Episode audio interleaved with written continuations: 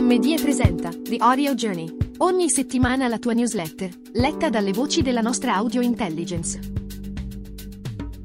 Oggi parliamo del gap tra la quantità di persone che ascoltano podcast e gli investimenti pubblicitari che il formato attrae, largamente insufficienti per garantire la crescita del settore.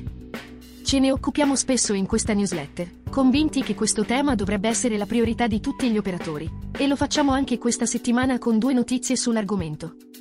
La prima arriva dalla ricerca Technology Media and Telecom, pubblicata dalla società di consulenza Deloitte, che ribadisce quanto rosei siano le prospettive per chi lavora nel podcast.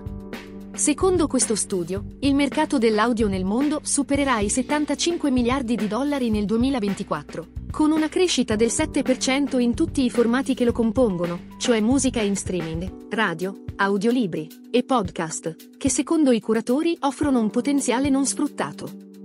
Per un attimo abbiamo pensato si riferisse al mercato italiano, ma un'analisi fatta dall'economista britannico Will Page, nonché autore, podcaster ed ex manager di Spotify, ci ha fatto capire che non siamo i soli ad avere questo problema. Infatti, mentre il mercato statunitense del podcasting ad oggi vale 1,8 miliardi di dollari, quello del Regno Unito ne vale 60 milioni, Canada e Australia ne valgono 50 milioni, e solo 2 milioni di dollari in Nuova Zelanda. Insomma, come mai sembra che solo gli Stati Uniti riescano a valorizzare correttamente la loro audience? In questo modo si correrebbe il rischio che la crescita indicata da Deloitte finisca in larga parte nelle tasche delle società statunitensi.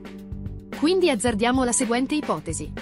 A differenza di altre industrie, quella americana si è spesa, e continua a spendersi, per spiegare agli inserzionisti cos'è un podcast, e quali obiettivi di marketing può raggiungere. Grazie per aver ascoltato The Oreo Journey. Iscriviti alla nostra newsletter per rimanere aggiornato sulle ultime novità nel mondo del digital audio.